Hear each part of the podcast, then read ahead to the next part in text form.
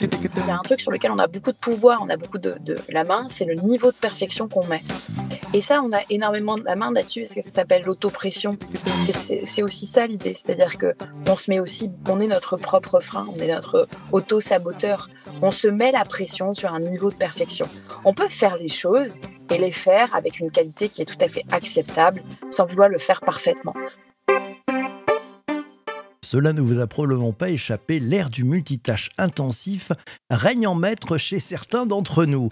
Vous aussi, vous jonglez avec une palette de projets divers et variés, vous faites face quotidiennement à un balai infernal de tâches à gérer de manière simultanée, avec des mails incessants, des sollicitations qui déboulent de partout par messagerie instantanée, par SMS et même sur les réseaux sociaux. Vous aussi, oui, vous aussi.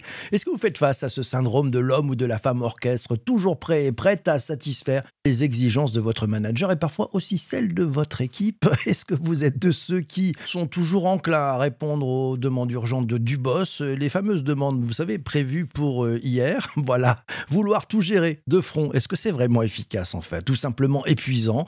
Et vous allez continuer comme ça jusqu'à quand? Et votre cerveau, comment il gère tout ça? Avant que vous ne sombriez dans le burn-out, ne serait-il pas temps de faire une pause, de vous concentrer sur une chose à la fois et d'arrêter d'être l'esclave de vos boîtes mail, de vos Teams et de vos notifications débordantes? Ok, ok, ok, mais on fait comment? Ben Pour en savoir plus et bien comprendre, j'ai invité dans ce nouvel épisode du podcast MGMT, Management Nouvelle Génération, Lucie Léger, coach professionnel d'équipe. Bonjour Lucie Bonjour PPC, bonjour à tout le monde. Eh ben, ça fait bien plaisir. Alors, tu m'as proposé ce thème et j'ai une première question qui m'est venue, mais pourquoi as-tu choisi ce thème? Parce que euh, je vois des gens euh, débordés de tâches à faire, de, choses à concilier. Euh, voilà, je, trouvais ça intéressant parce que c'est le, le, soi parfait par excellence qui est, qui est le culte aussi. Tu vois, aujourd'hui dans les sociétés, on valorise la productivité, la performance, en parallèle à la surproductivité d'ailleurs. Et il y a une espèce de tension, de, multi, multi choses à faire, multi-responsabilités, multitâches, euh, qui est un peu prégnante dans, voilà, dans, dans, les sociétés, un peu beaucoup même. Et puis, c'est beaucoup de demandes, donc je trouvais ça intéressant. Et puis, quand je demande aux personnes euh, de, de, mon réseau euh, quel sujet vous voulez voir abordé, euh, c'est arrivé plusieurs fois, ce sujet. Donc, euh, je me suis dit, c'était pas mal pour mon dernier épisode. C'est plutôt pas mal pour le dernier épisode de l'année. Qu'est-ce qui se cache, en fait, derrière euh, cette, cette, volonté de, de, vouloir tout concilier, derrière ce, cette injonction du soi parfait dont tu nous parles? Qu'est-ce qui se cache derrière? Bah déjà, faut revenir. Euh, j'aime bien faire ça. Tu, tu, tu sais euh, sur l'étymologie. En fait, le verbe concilier, il c'est défini comme réconcilier les personnes ou les choses. Tu vois. Donc il y a un côté harmonie dans concilier, euh, dans l'idée de trouver un compromis. Et arrêter de vouloir tout concilier, c'est tout concilier, c'est comme si c'était réussir à tout faire. Donc tu vois, il y a comme un, une espèce de dérive par rapport à, ce mot. C'est comme si concilier, c'est trouver l'harmonie, c'est le sens étymologique. Et nous, on l'entend comme euh, tout concilier, ça veut dire réussir à tout faire euh, et, tout gérer. Donc, euh, je trouve ça intéressant déjà de, retrouver, retourner à, l'étymologie, de voir qu'en fait, on a dérivé de vouloir tout faire, tout gérer en même temps, que ce soit les mails, t'en parlais, hein, gérer les projets, gérer les mails, gérer les pop-up internes, les chats internes, les WhatsApp, les demandes au-dessus, en dessous. En fait, c'est infernal. Et je crois que l'accès à la technologie aussi, multitechnologie, nous a pas rendu service du tout. En fait, euh, on est complètement noyé de tâches de partout. Euh, et il faut, savoir tout gérer en même temps. Alors justement, par rapport à ça, euh, tiens, tiens, c'est Belfegor qui nous dit multi, multi tâches, c'est chercher un, multipass, un, un pass direct à la surcharge, non? Ah bah c'est sûr. De toute façon, vouloir tout gérer, c'est une illusion. Hein.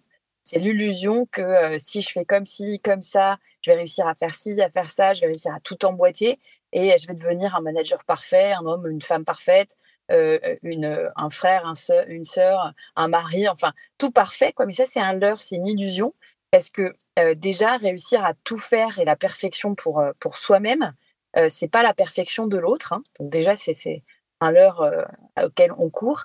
Et puis, il faut bien avoir en tête aussi que quand on est un manager parfait, euh, en tout cas qu'on met tout en œuvre pour pouvoir tout faire, tout gérer, être parfait, ça devient un enfer pour les autres.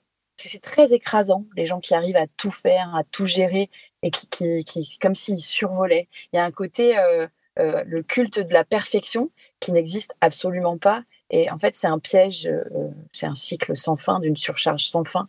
C'est des compromis en permanence avec soi-même, avec les autres, mais qui, qui, qui, qui, n'est une, seule illusion, en fait. Ce n'est qu'une illusion.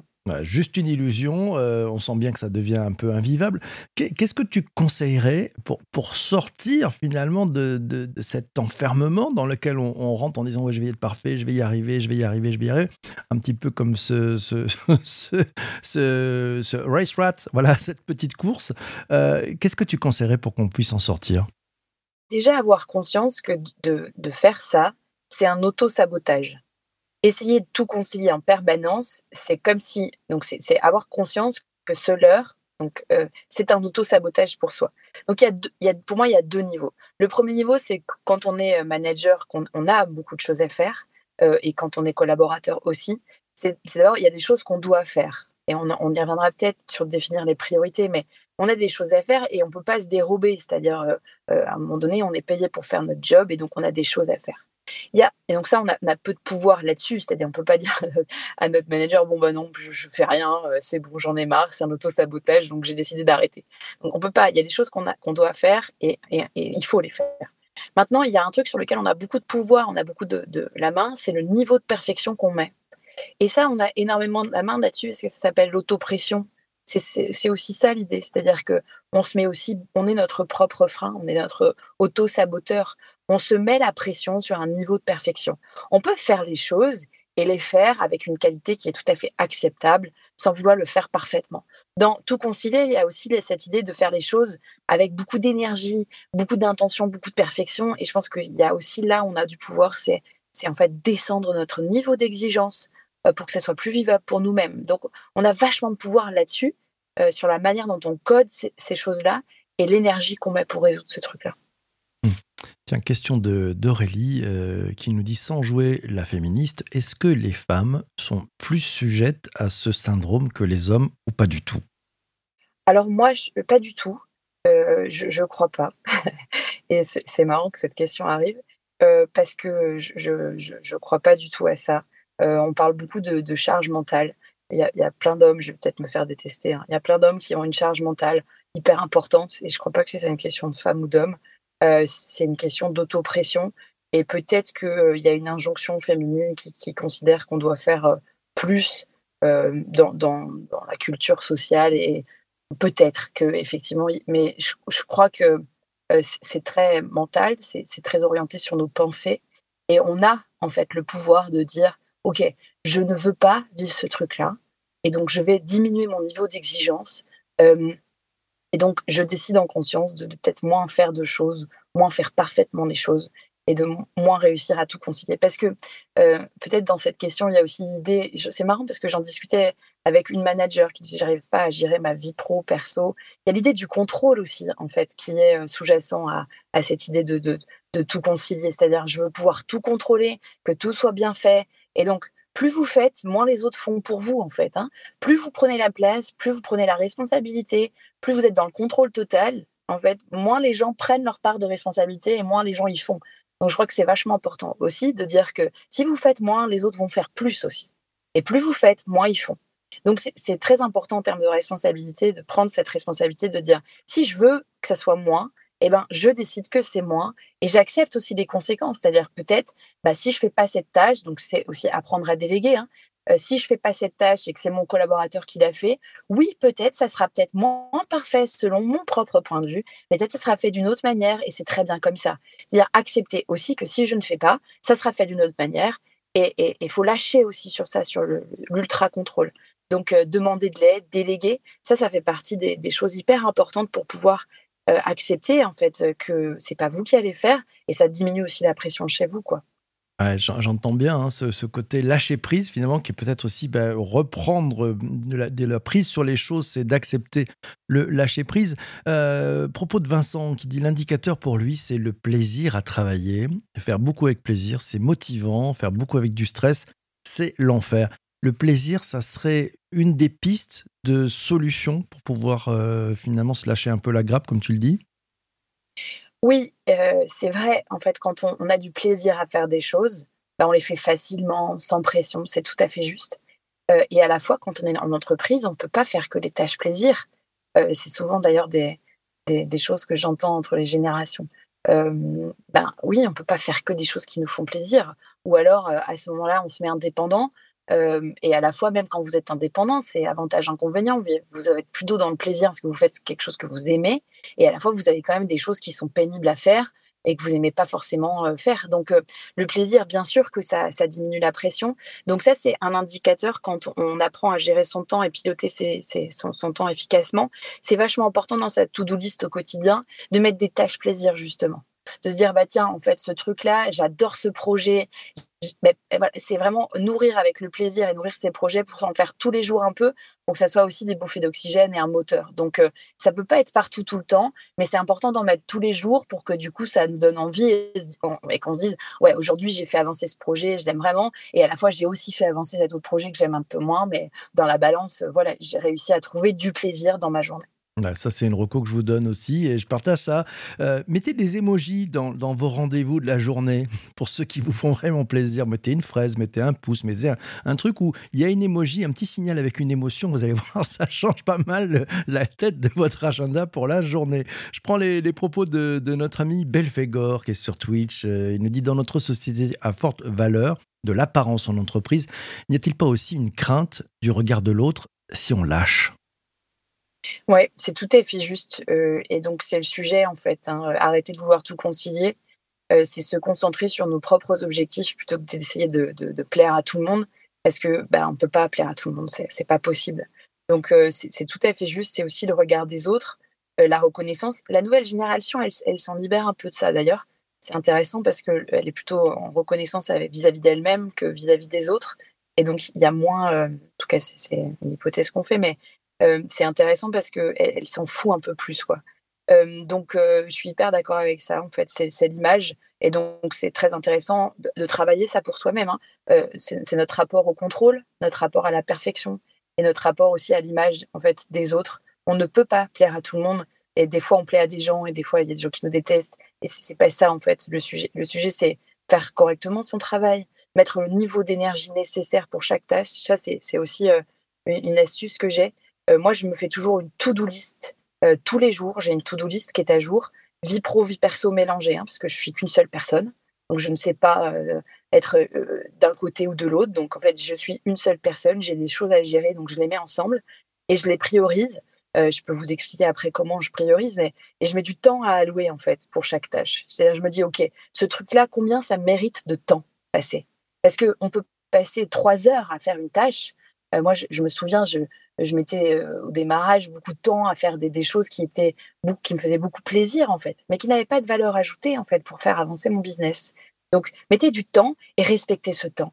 En fait, je vais prendre une heure pour faire ce projet-là et au bout d'une heure, j'arrête. C'est tout. Je n'ai pas de temps euh, plus à dépenser sur ce projet et donc on s'arrête bah, là où c'est, c'est-à-dire peut-être imparfait, mais c'est fait OK, et c'est fait dans un temps alloué avec le temps que vous avez. Donc, c'est, je crois qu'il faut réinverser les choses, c'est-à-dire vous avez du temps à allouer pour les, les projets et pas des projets qui ont un temps illimité d'investissement. Quoi.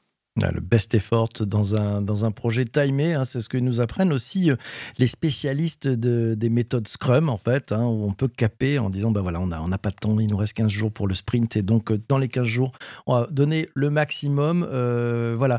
Alors, tiens, Charles pose une question, quand est-ce que se fait la prise de conscience? Quels sont les, les, déclics, les signaux où on, commence à prendre conscience qu'on est parti du mauvais côté?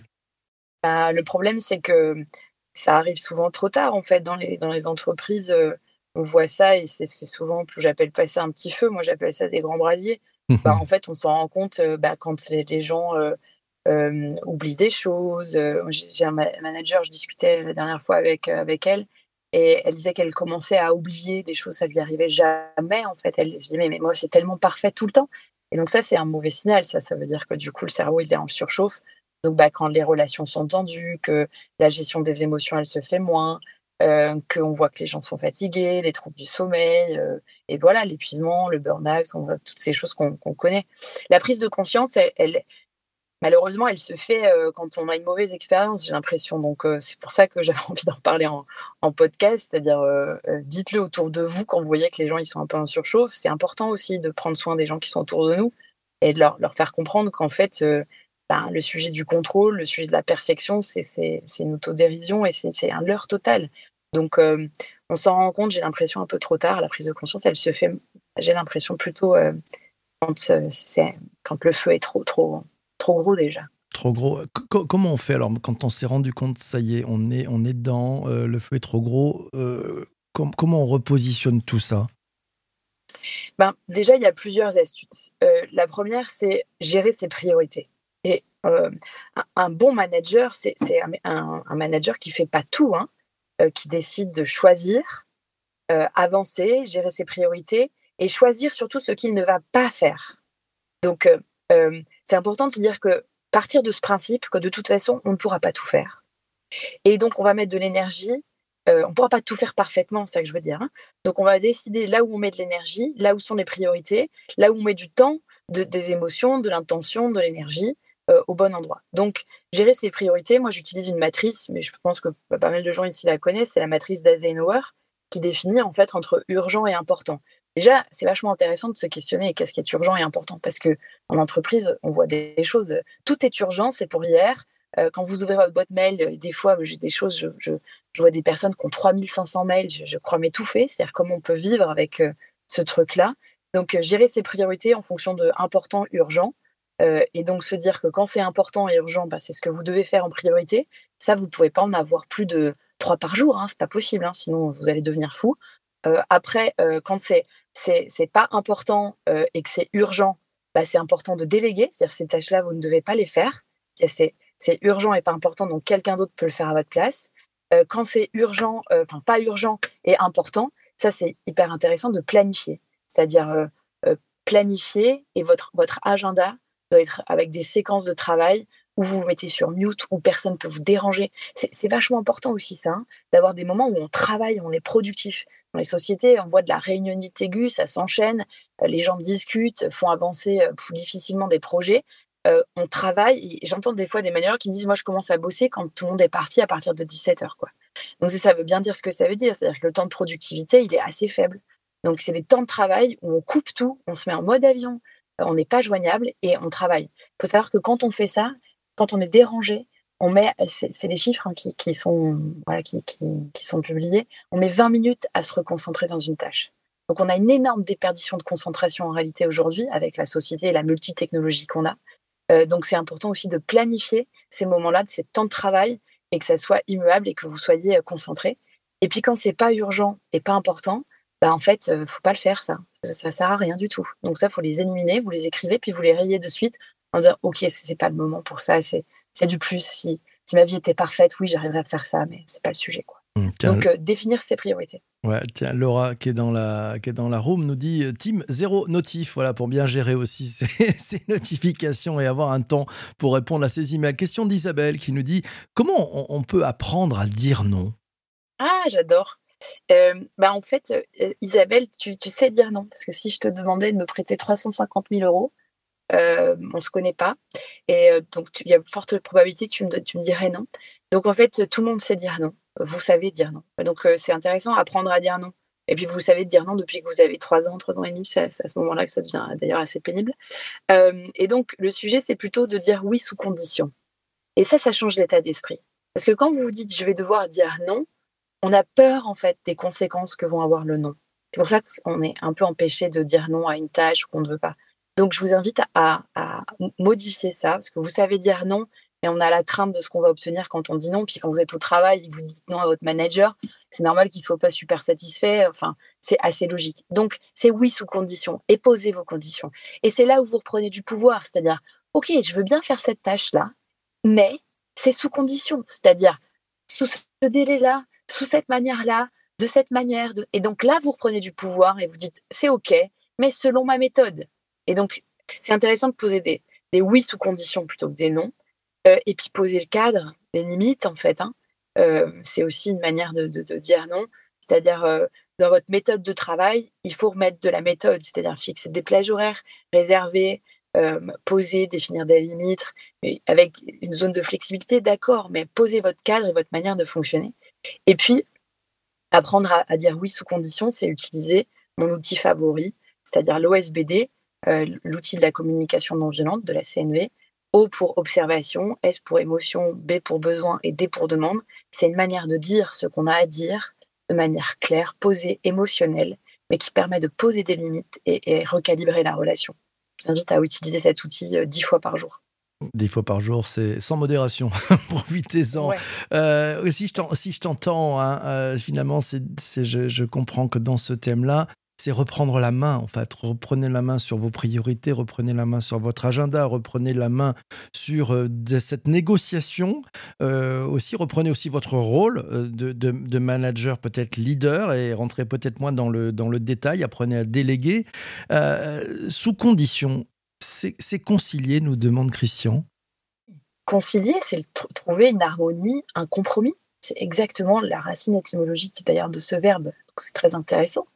Euh, c'est concilier, choisir, arbitrer, décider euh, et vouloir tout faire parfaitement, c'est se mettre en échec. Ce n'est pas possible en fait. Vous courez après quelque chose qui est de l'ordre du contrôle, euh, de la reconnaissance pour les autres, donc c'est pas le bon chemin pour, pour être serein et gagner en clarté. Et vous n'êtes pas un manager inspirant quand vous faites ça.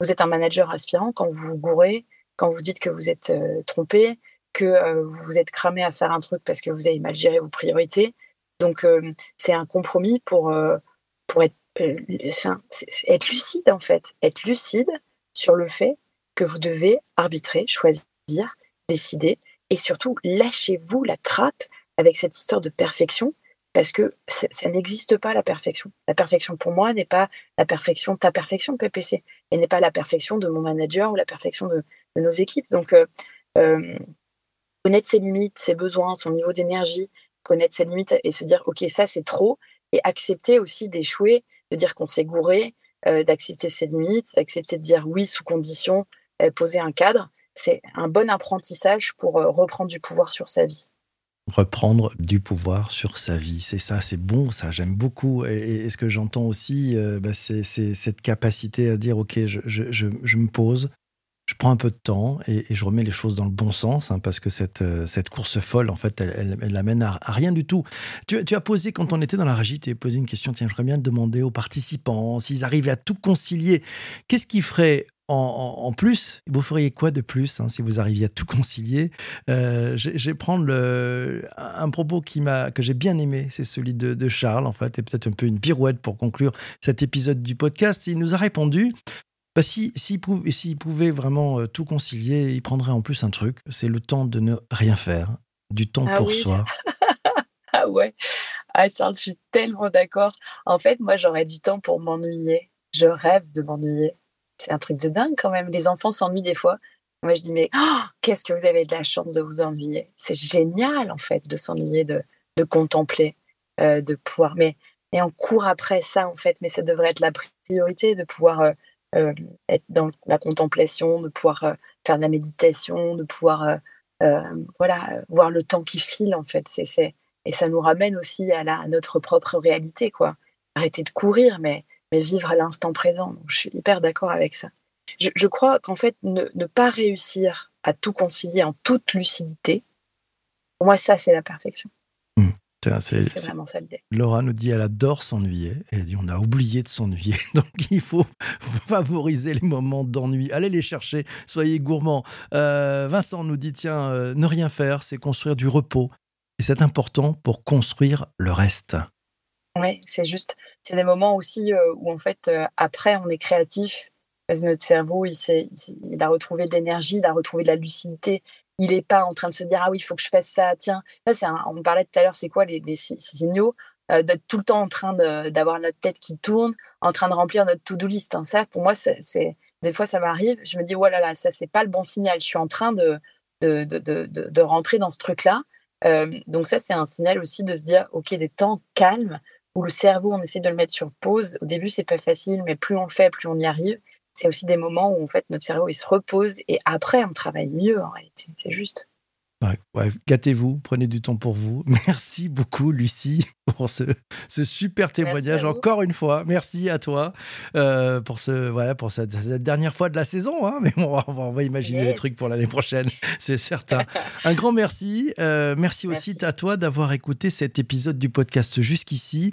On se retrouve très très vite pour un nouvel épisode de MGMT Management Nouvelle Génération. D'ici là, porte-toi bien et surtout, surtout, surtout, Fais-toi plaisir. Ciao, ciao, ciao.